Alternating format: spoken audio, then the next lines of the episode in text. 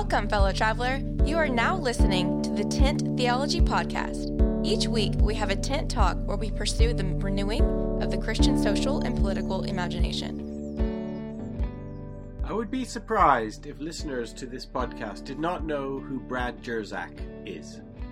Brad is an author, a pastor, a leader, a counselor. He's all around a lovely good guy who has inspired many people who have been guests on this podcast as well as listeners to it. He's also been a real inspiration to me, and any chance I get to talk with Brad is a good chance to take indeed. Brad has written many books, but most recently is one called A More Christ Like Word, which is a sequel of sorts to The More Christ Like God and The More Christ Like Way. And here in this book, Brad is talking about the Bible and how to read the Bible through a Christ lens. I always enjoy talking to Brad, and I know that you will enjoy hearing him now. Let's get on with the show.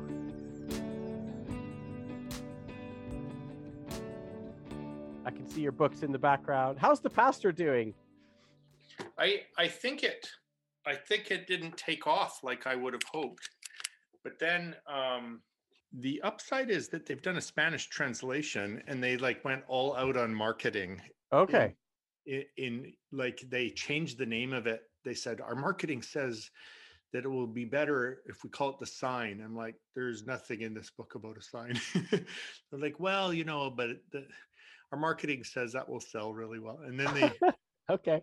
And then they made the cover, the Spanish cover look like the shack a little bit. I'm like, you know, this whole thing's in a psych ward that you've got an outdoor seat. There's like literally no outdoor seats.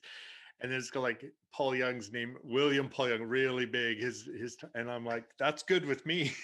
if, if it if it sells, and I know that like um, when Baxter Kruger wrote his book, The Shack Revisited, I don't uh-huh. know what it did in English, but I think it sold three quarters of a million copies in Brazil in translation.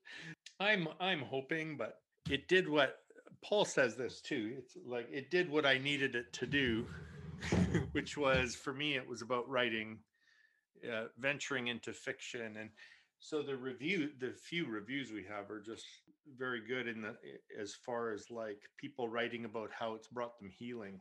Well, it's funny, isn't it, to try and get lightning to strike with books and stuff. It's just I know it's animal. so much about luck. Yeah, it really is and uh, like you would know, you have the the best biography of Kierkegaard ever written, but you haven't retired yet for some reason. So that doesn't make any sense to me. Yeah, it did not. It is not. It is not a, what publishers would call a hit. Unfortunately, I mean it's Bizarre. it's been translated. It's in Brazil now as well. It's been translated into Portuguese. So every month I get I get like texts and emails from Brazilians saying they've read the book. So that's fun. Yeah, that is fun. Yeah. I'm going to change my name. Yep. I wanted to talk with you today about the the uh, Christ-like word, if that's cool. excellent. Yeah, that's what I figured. Yeah, that's perfect. I mean, just because that seems to be the thing at the moment. Has it? Is it actually out yet? Because I haven't seen a copy yet. It is. Funny enough, I I haven't seen a copy personally, but yeah, it's it's out there all over the place now. I'm seeing people holding up their copies, and Amazon released it, and others as well. Ingram, which is whoever works. I don't. They're the big distributor. So yeah. yeah. I tell us tell us about the the genesis of this book. Was it because it's the is it the third in the trilogy of the Christ-like trilogy, or what's happening here? Yeah, that's exactly right. Yeah, so we had a more Christ-like God in which we're saying, look at um, if you want to know what God is like, look at Jesus, and then a Christ-like way, and that was about Jesus not only reveals um, what deity looks like. Jesus is a revelation of, of humanity, and he's shown us a way to live that helps us become human. And then once you figured out that we have a Christ-like God who's who's given us a Christ-like way, that starts raising a lot of questions about the Bible. And those who were raised like I was with a fairly like evangelical literalism, for example, then they start asking questions about but when god did this and why does it say that god did that? And these are like very unchrist-like things god is doing. And so on the one hand you may get conservatives who then begin defending the bible and willing to throw the character of god under the bus. You also have progressives who are setting their aside the Bible because they're so offended by it because they're right. still reading it as literalists, but now they just reject it on on those terms. And what I'm doing in in my book is saying the people who gathered the scriptures and first interpreted them for us, they were very in touch with what I call the Emmaus way of reading, and that is that Jesus showed his disciples on the road to Emmaus that all of these scriptures are about him beginning with Moses, the prophets, and all of the scriptures, he shows how they are prefiguring or anticipating his passion and his resurrection. And until you've read scripture that way, which is to say, typologically, I suppose, you've not yet read it as scripture. I start the book with sort of a memoir of my journey into a crisis around this that led me um, to go back to the the New Testament and to the early church fathers and said, how did they read it the Emmaus way? What was the crisis? Is is this a spoiler alert if we if you tell us what was happening? It's it's not. No, it's just that um, I've always loved the scriptures since the time my dad got me my first Bible and I memorized the the scriptures and I would uh, highlight what he highlighted. And I, I, you know, I'm seven, eight years old, and I had a keen sense of of even understanding the scriptures after my baptism. It was like I, I remember being surprised.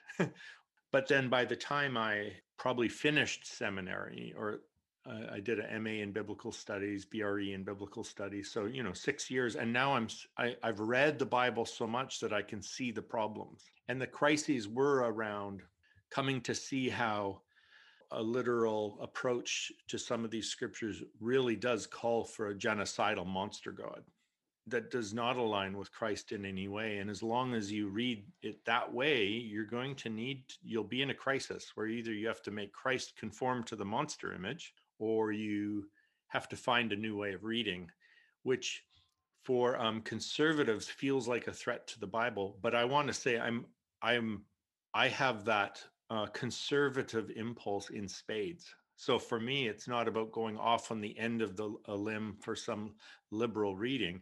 It was crawling down the trunk of the tree to the roots of how did Jesus read his his Bible?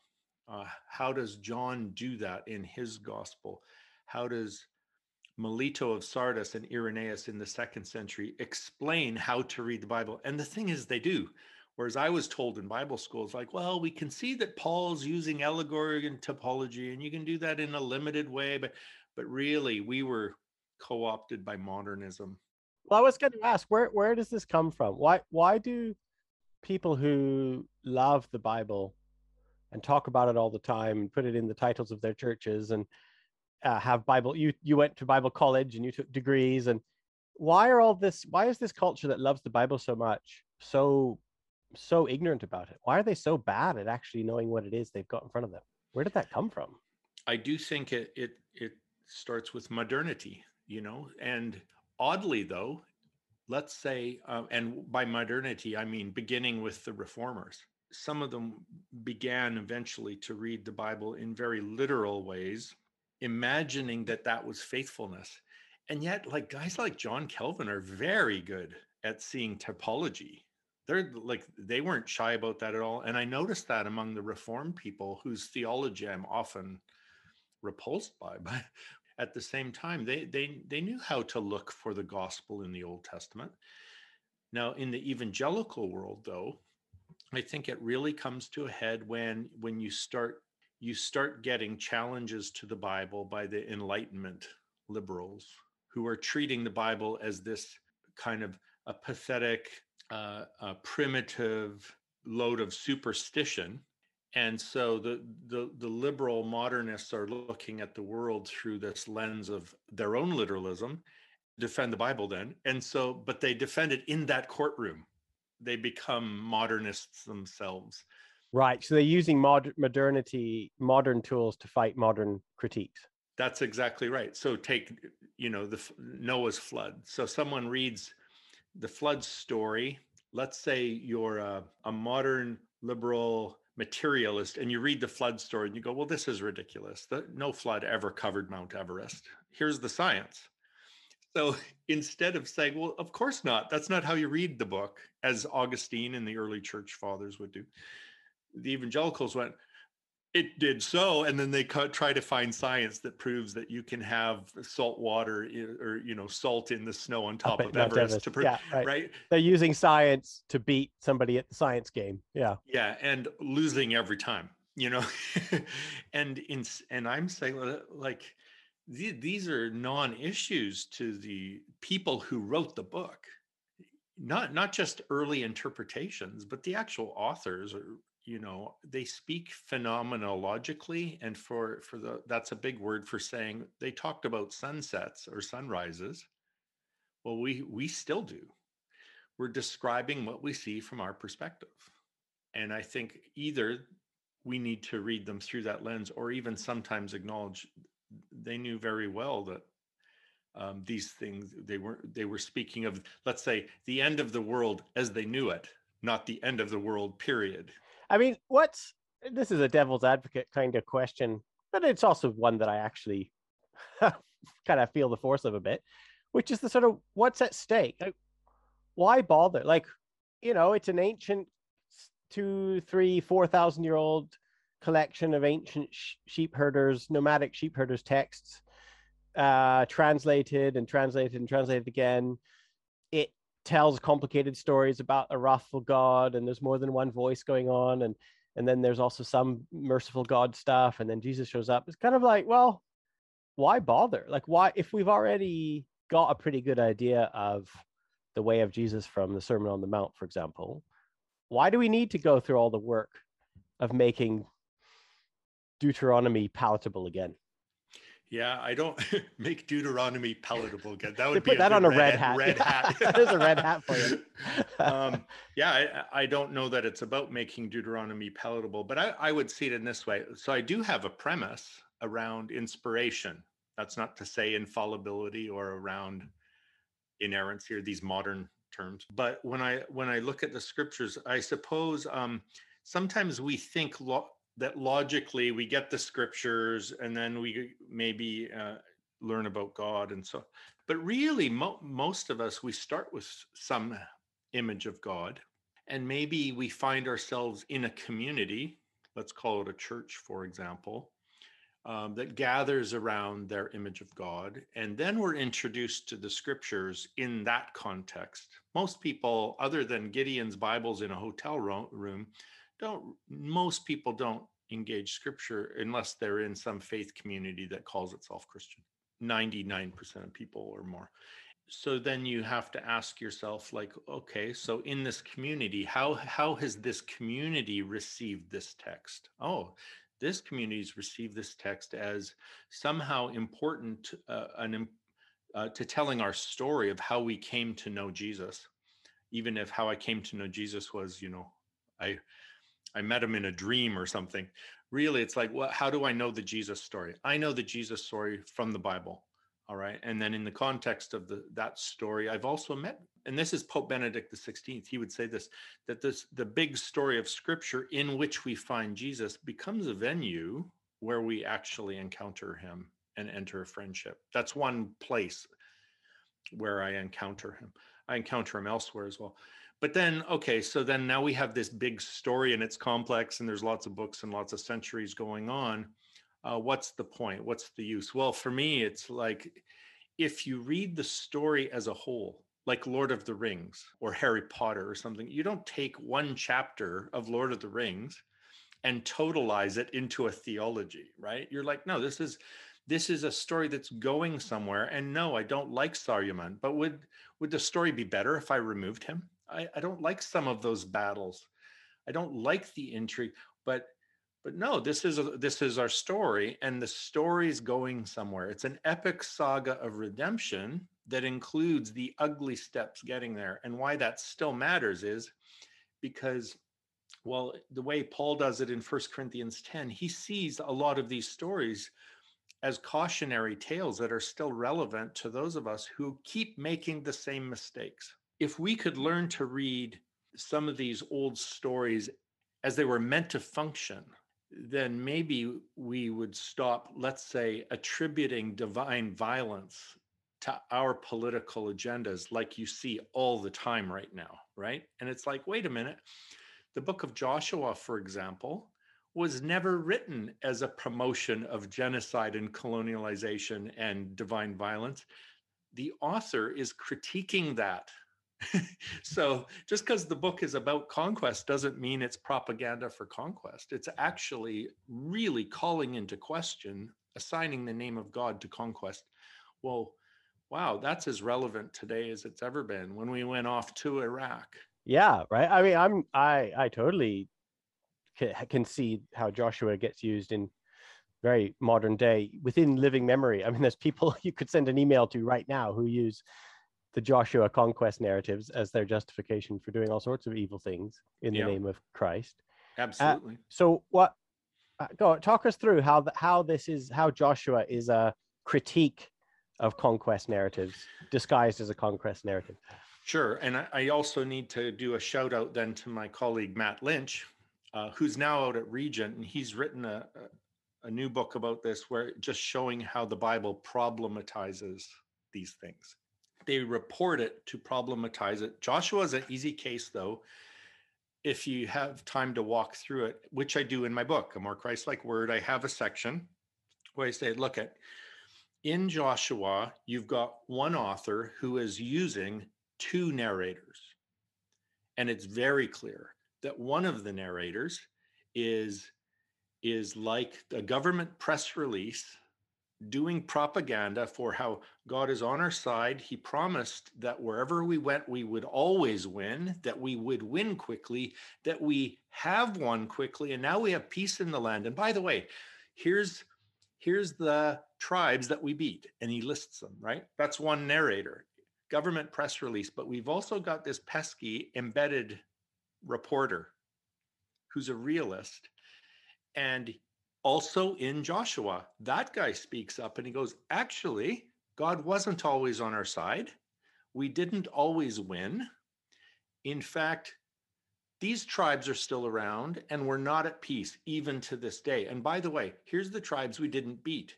And he names the same tribes. So now you've either got an author who's an idiot who doesn't understand that in back to back chapters almost, he's contradicted himself. Or you have a genius who has brought together two narratives in order to fracture. That's the word Matt uses. He fractures the surface narrative of triumphalism. And why does he do this? It's a it's a critique of their conquest mentality and in fact maybe even if it's written late like let's say during the exile, it's having to answer questions like wow, we don't have a country anymore. We don't have an army anymore. Why do we still believe in a God who doesn't always win military victories for us? It's like, well, because that's not the kind of God we worship, you know? So that would be an example where then I, I pick it up and I go, the function of this book in the author's mind is to look at how today listen for the triumphalism in charismatic evangelical American civil religion with a thin veneer of Jesus. And and ask yourself what what does Joshua say to that? Maybe Josh if we read it carefully Joshua says oh yeah you can you can wave your flags and all of that but look at the peace. How's it going? Did we be did we win in Afghanistan? Did we win in Iraq? Did we win in Vietnam? Did yeah we... you killed Saddam Hussein How's it yeah. looking for you? How's it going? Yeah. Now, one caution Matt would say is it's not just that the second voice is negating the first voice. You also have to ask, how is the first voice still also true? Do we have a message of triumph? Actually, we do. That Christ does come and his triumph, he is the new Joshua, but his victory involved killing nobody his victory was far greater and more beautiful. And actually, Joshua's victories prefigure the, the, the, the victory of the cross over death itself, revealing that God is not a, this divine conqueror of nations, but rather he, he, he's gone right down to the roots of, of, of death dealing. And is this something that you see throughout the Hebrew scriptures, and then also I want to talk about the Book of Revelation as well. Sure, sure. I mean, is this is this like a key that you can use everywhere, or are there some passages that just don't work with what you're trying to to say here? You, all, all you, well, it only works if you read from the end. uh, as Father John Bar Behr says. And so, reading from the end means how does our rabbi Jesus take us into these texts? What does he mean? Moses, Moses wrote about me. So, first, I'll just t- say two things about that. So, in specific instances, yes, there's this common thread, even within the Old Testament prior to Christ, of a polyphony of voices, where the chronicler is correcting the author of Samuel, saying, No, God didn't tempt David to count as mighty men. That was Satan. Two very different perspectives. Or as Brueggemann shows in his book, The Prophetic Imagination, says you've got a temple, pro temple voice, pro temple establishment, and you've got anti temple prophets in the same era. And the Jews are so brilliant that they're willing to bring those competing voices together as their sacred text. What other what other religion does that? I mean, they if you've ever seen uh, rabbis debating, I got to see this once down in Hebron of all places, and and it's just like they they don't have this evangelical obsession with harmonizing every scripture. Because that's They're, the that's the modern agenda, right? To yeah. harmonize and tell the big story and the, and tie up all the loose ends. Yeah. Yeah. Or maybe we could say, okay, we can harmonize, but it's but it's not unison. Yeah, right. Know? Right. We're going to bring a B flat into this. So that's what I wanted to say about on a particular scale. You you do see this polyphony of voices creating tensions that require God to come in the flesh to clear it up. The other thing I want to say is, yeah, Melito shows us he's a dis- grand disciple of John, like Irenaeus was. And what Melito shows us in his little book on Pascha, it's a sermon actually. It's a 30 minute sermon, worth reading. It's online. And he just says, look at the Old Testament stories all function as sort of a, a prefigurement of whenever you see victory, whenever you see defeat, and whenever you see injustice and betrayal, you're seeing a, a shadowy model of, of, the, of the telos or the end or the fulfillment of that in Christ's sufferings and Christ's betrayal by the temple establishment, the injustice of his own people, the Roman Empire, and you're and you're also seeing his the victory of his resurrection. But it's always far greater. And so he he talks about it like an architect makes a little plastic model, a beautiful giant structure made out of pure marble. Well, these these stories function that way, but you can't see it until Jesus unveils it on the road to Emmaus and, and thereafter. Once they see it, they're not imposing a Jesus story onto the Old Testament. It's now they're they're seeing with lenses that clarify what was there from the beginning. So why doesn't why doesn't Luke pause to actually unpack any of that? I mean, why why do why do Paul and Luke and the others just say, "Oh, and and Jesus is Jesus showed us how it works," and then they don't they don't explain it, they don't unpack it. What was going on in the early church? They didn't feel the need to explicate the kind of stuff you're talking about right now. Well, I'm thinking especially, let's say, of of John, where he's doing this in every chapter, okay. and it's like really overt.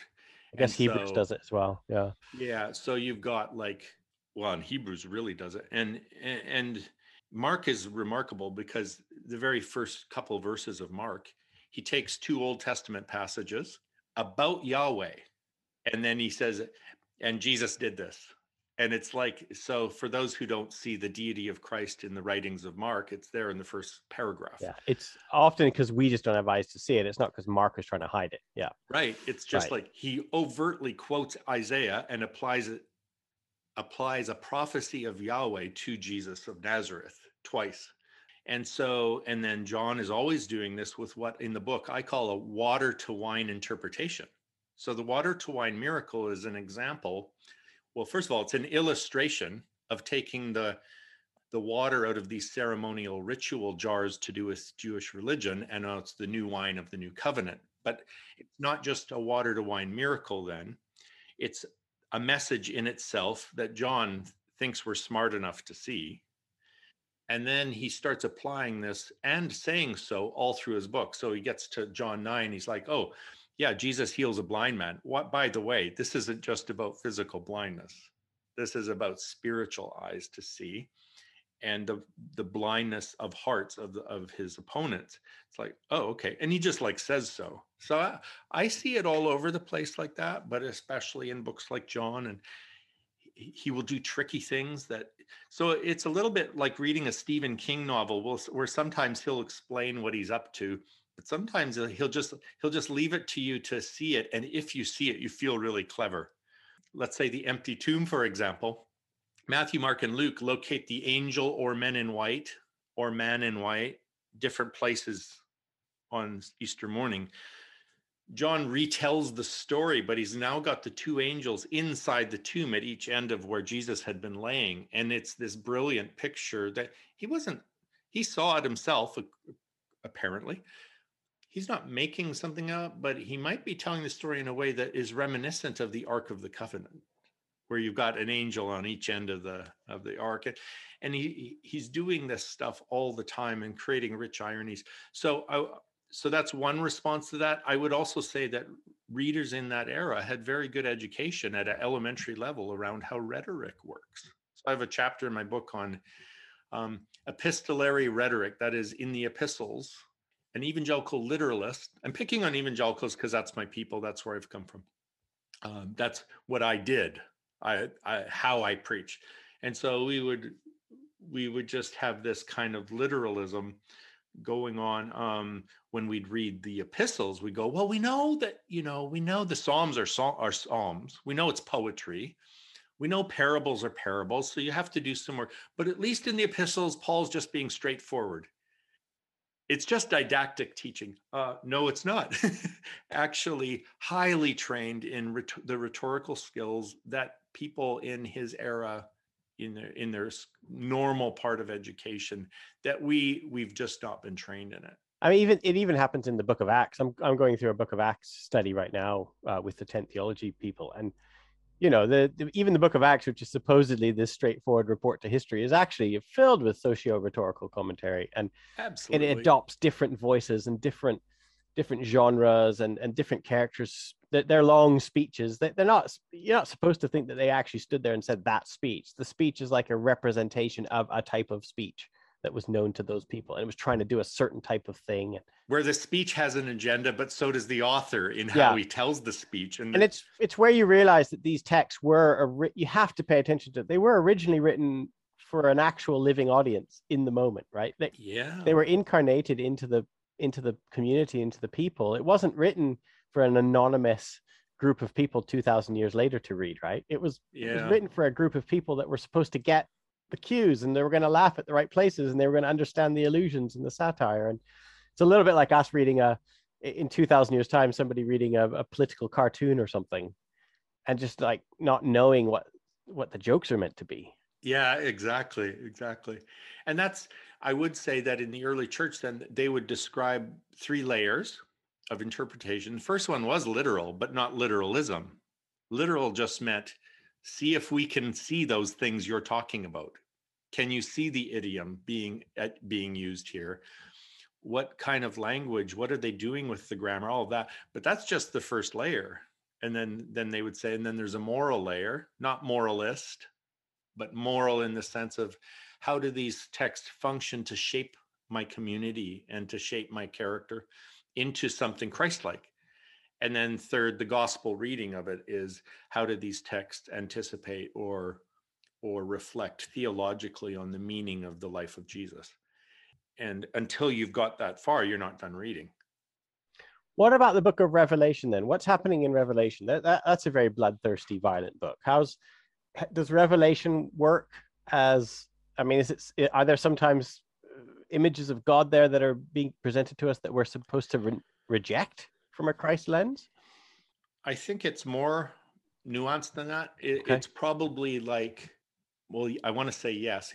Here's the thing the book of Revelation is replete with Old Testament imagery. Right. Yeah. Which itself was imagery. Yeah, right. it's imagery, people. It's imagery of and, imagery. Yeah. But, but when it's employed sometimes it will take, let's say, a vengeance passage from Isaiah and employ it in as a gospel narrative. So above all, revelation was meant to be a revelation of this is a revelation of Jesus Christ and his gospel, right? So one example that comes to mind right away is in the Old Testament, when Yahweh shows up and his robes are dipped in blood, it's with the blood of his enemies because he's conquered them somehow, right? And even that is obviously imagery, but at least it's still probably almost a theology of a divine vengeance. John picks that up in the book of Revelation, and Jesus shows up at Armageddon, but his robes are already dipped in blood. Like, whose blood is it? Oh, his robes are dipped in his own blood. And there's a sword. He has a sword. Oh, but wait, it's the sword that's coming out of his mouth. What's the sword that comes out of? Oh, it's it's the gospel. You know, and so so John himself is using ancient image, imagery, but turning it on its head. And and it's good to remember the entire book is visions and dreams. It's like I hope you didn't wake up this morning and apply all your visions and dreams literally or imagine that they meant, you know, so it is apocalypse is a kind of a uh, an important genre that calls us to faithfulness in the face of either imperial persecution or imperial seduction depending on like so if if the empire you're living with is persecuting christians you need to stay faithful to jesus and endure that persecution but if but if it's really friendly to christians you also need to go, whoa, remember, it's a beast. Do not sign up for the imperial agenda or marry your church to what the state is up to. Like, I think that's part of the message. And the other is just a call to worship, really. So the cipher, like the code breaker, is the lamb.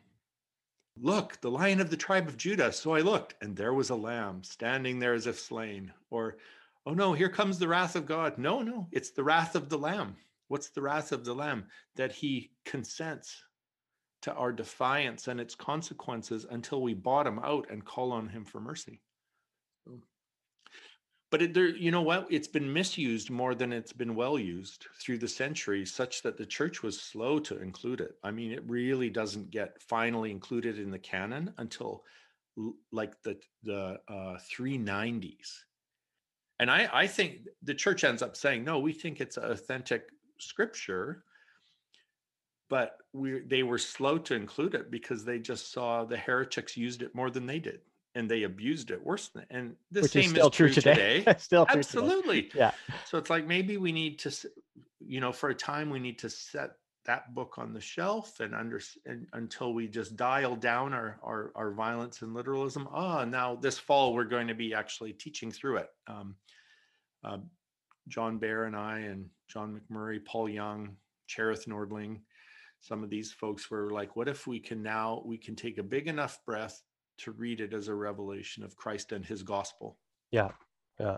Who's this group? You say is you say we're teaching through it. Is this something that listeners could join in on, or is this just yeah. something for your yourself? So if they go to opentableconference.com, so there's a group of of lecturers that kind of um, we went through the whole book of John last year chapter by chapter, and we're going to go through the book of Revelation starting in September.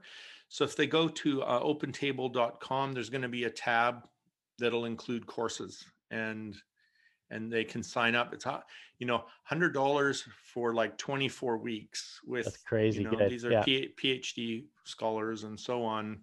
Uh, all of that, I just adore them, and I think they won't make those kind of silly mistakes that were good for offerings on Sunday nights, but bad for culture and the rep. you know, you know what I'm talking about. I, I actually, I I talked to a guy who said he remembered when he was a little kid and his dad was a, a pastor and they were a very poor family, and they didn't know how they'd make ends meet. And and once in a while, his dad just in defeat would say, "Well, I guess it's time for another Sunday night series on Revelation." Yeah, uh, right. That brings in the offerings. You know, it was this depressive thing. And um, wow, talk about taking the mark of the beast. Oh, there it is, right? So that you can trade, right? You take the mark of the beast so you can trade and carry out your marketplace activities as normal. Why did you uh, start with Christ-like God and then Christ-like way and then Christ-like word? Why didn't you start with word, way, God or something like that? What what was? Is there any kind of method to your madness for the order of these three books? Well, I didn't pre-plan a trilogy.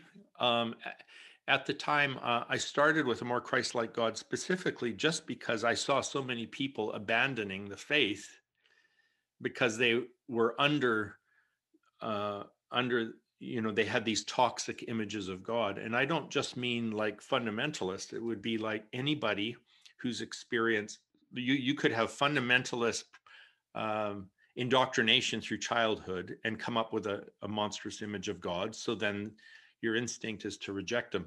But you could also have the same uh, kind of revulsion if you thought God was absent or silent or distant. So let's say you've gone through a terrible experience where you were molested, and where was God then? So instead of the the the big uh, tyr- tyrannical judge, now he's just the, the the dad who left the family or wasn't there to help me.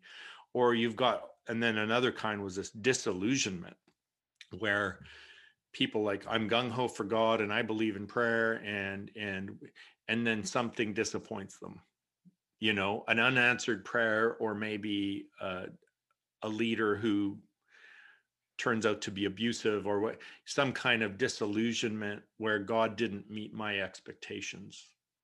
And he's supposed to be a genie in the lamp and i rubbed the bottle the right way and he didn't come out and give me my three wishes. So i just was seeing this stack of all the reasons that people tens of millions in north america were have left the churches since let's say 9-11 um, well i had heard 60 million at one point but that's a decade ago already. So i'm like well if if the first issue here is our image of god and how we become agents of that image then we better understand that christ is the image of god and that's where a more christ-like god came from and then out of that it's like well if that were true how would we live?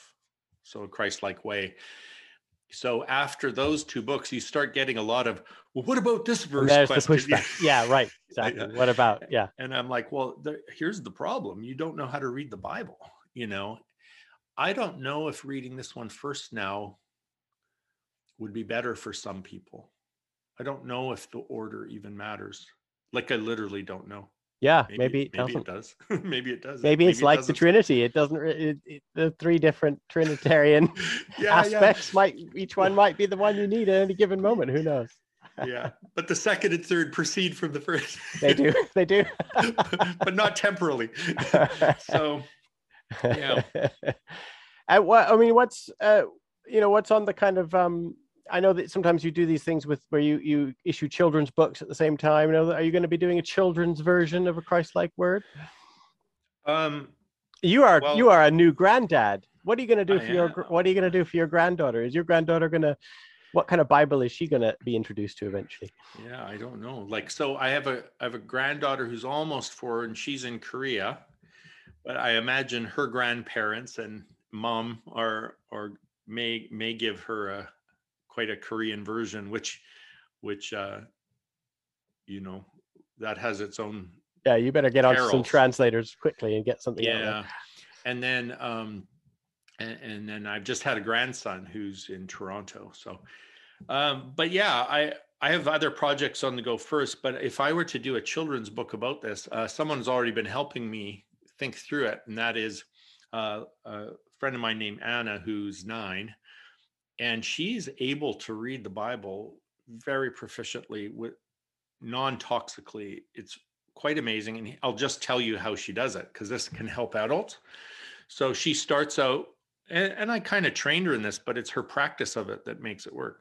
So john 10 10 that's jesus that's a good foundation. Um, jesus says it's the thief who steals kills and destroys I've come that you would have life. And and so you go, okay, if you believe that Jesus is God, then he's telling you that God is a life giver. And that when you see death dealing, that's the thief. Okay. So now we go read the Old Testament and we see death dealing, and the narrator may even say, God did that. And so Anna will go, Anna will say, Well, that doesn't sound like Jesus. So it's not. That means the narrator was confused. and then, um, because the narrator doesn't know that Jesus, that God is like Jesus. God is always like Jesus. You know, we get this from Brian Zahnd's works. God has always been like Jesus. And then you're like, well, then why does why does it say God did it? And then we, Pete Enns comes to the floor, and it's like because God let His children tell the story. Oh, okay. So now she's got John 10 10, God's life giver, not the death dealer. When the Bible says God did some death dealing, the narrators are confused, but that's okay. God let his children tell the story. Now what? Now we look for Jesus in the story. So here's a crazy example. This is all her. She she's reading in the prophets. She sees this siege of Jerusalem. Babylon's coming in, and it's assigning the siege to God. You know, this is God sending Babylon to slaughter his people. And Jeremiah is crying and and whining about this, and and and she's like, well, that doesn't sound like what Jesus would do because God, God, God is not a death dealer. God's a life giver. Then where is Jesus in the story? She writes to me. I, she goes, uh, he's in the tears of Jeremiah. Rem- and then she goes, remember, Jesus wept over Jerusalem too. And I'm like, wow. wow. And and she took me right back into i mean this is exactly what what josh oh. abraham joshua heschel said about the yeah, book of jeremiah yeah, that the yeah. revelation of god is in the tears of jeremiah. And i'm like here's a nine year old with her own so, so that for her the bible's not a toxic book. She had she has like five minutes of hermeneutical prowess that she applies faithfully and she never ends up disillusioned or thinking what a horrible book i'm throwing it away she's relentless. And so if she can do it, A, adults should be able to do it. And B, maybe I could write a, a kid's book someday about that. She'd be the star or something like this. We'll put her name in big letters. Anna yeah, with, yeah. with Brad Jersak in small 10 point type. yeah, yeah. I'm her ghostwriter. oh, it's good. Are you able to tell us any of the other future projects coming out? You, I've never known you not to have at least three books on the go, as far as I can tell. Yeah, I've um well back into it. So a few years from now I'm going to probably release a book called Unwrapping Scripture where I take what I do in this book and I just walk through each section of the Bible and say here's an example. Um but that's not going to be released for some years. The the thing I'm doing right now has a working title um, that may t- completely change, but I'll give you the idea. It's it's out of the embers um, and then the subtitle would be something like "Faith After Freefall," or maybe um, uh, the pos- the necessity, possibilities, and perils of deconstruction, or what you know, whatever. But out of the embers is basically uh, I have a few things going on in that book, so I'm trying to write it now. I'll get back to it after we're off this call. Um, one section of it, I want to take the the trauma of personal deconstruction very seriously that there's a lot of so-called deconstruction people who are just um, really promoting deconstruction as this wonderful playland of liberation. And i'm like i get that. It was that way for me on some topics. But there's a toxic positivity in it that is not taking seriously the serious the very deep traumas that others are going through. And so it's like they're being bulldozed not just their faith but they've become bereft of meaning in life. And i get the direct messages about that. So they're on they're seeing all these memes on instagram about how wonderful deconstruction is and and yeah, I get like, those too. Yeah. Yeah. Yeah. So it, it sounds like it, you know, it, the, the memes sound like a spotter telling somebody who's doing a bench press, like, you're doing it, you're doing it, you're so amazing. And they're like, actually, I'm under a steamroller and you're making me feel like I have a bad testimony. It's the evangelical bad testimony thing over here. So I want to just come along and, and name that and say for some people Deconstruction is more like a mastectomy, where you knew a cancer had to go, but you didn't get to choose how much of your breast you lost, of your personhood was amputated in this. Could, could we at least show some empathy? The second part of the book I'm, I'm doing is I, I want to talk about, I, I've been writing about cultural collapse, you know, so not just an individual who's struggling with faith, but what is what does Kierkegaard and Nietzsche and Dostoevsky and all these guys say on like a two century sort of um, arc and where are we at in the arc? And wouldn't you want to know if if they were prophesying where this is going? And and they laid out seven steps, and we're in step five. Do you want to know what six is? That what they thought because their track record was pretty good, and so so when when all a whole culture collapses into Trumpism or whatever, um, or or like becoming the herd that is just mesmerized by their iPhone all day, like me, you know, like uh, what's going on with that, and and and then uh, after that, after I've looked at personal and cultural sort of collapses, the the surprising, inexplicable almost um, emergence of faith after that. Where where would we look for that? And so i have thoughts like um, i would look at the margins. I would look at howard thurman and his black theology that maybe it's those who were like the egypt the Isra- israelites coming out of egypt or out of exile or occupied territories like with jesus. Maybe the people who have experienced that are have something to say about authentic faith. Uh, what, what does an indigenous person or a black person still have to do with Jesus when should they feel guilty about Christianity just because Europeans colonized them or why? And so I, I'm even noticing and pushing back at how some prog- progressives now are shaming black faith like learn your history guys. These were your it's like actually if they learn their history what they'll find out it was progressivism that drove the slave trade. And yes it was a profound hypocrisy that christians would w- would sign up for that.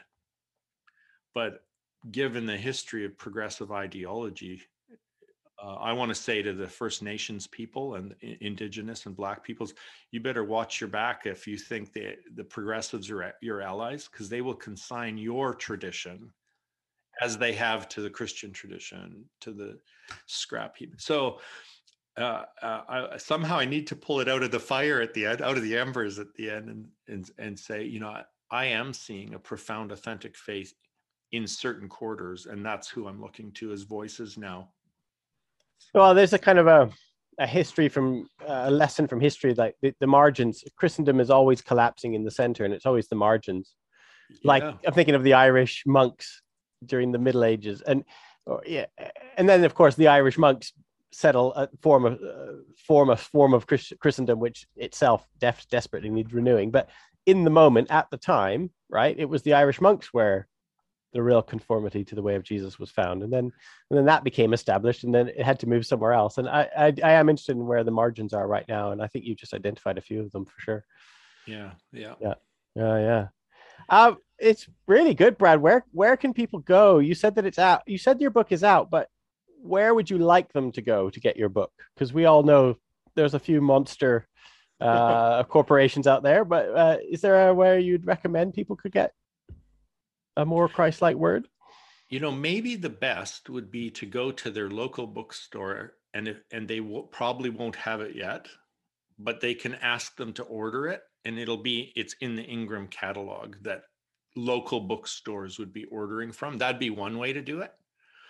And another would be they could go right to the publisher's site, Whitaker House, um, maybe they'll have it. I know, I know that the, you know, it's on Amazon and all of those big places, and and people have uh, ethical issues with that. But um, um, uh, because because it's orderable now, mo- stores should be able to get it. And the good thing about that is then it'll bring it into those stores right it expands the reach then. They should probably have the store order five copies for a home group or something.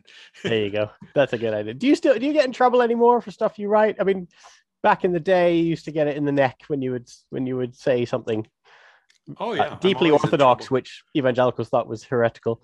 Yeah. Yeah my original was when i just said god speaks today. I mean oh my goodness. That was the worst trouble i ever got in. I know. Um so yeah, no, I'm always in trouble. I, You're like Boromir with all the arrows sticking out of yeah, him.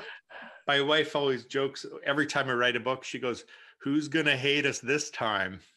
Um, I think I think maybe those who, the pop deconstructionists may not like how I push back, but I will say, you know, you don't get more radical than you must be born again.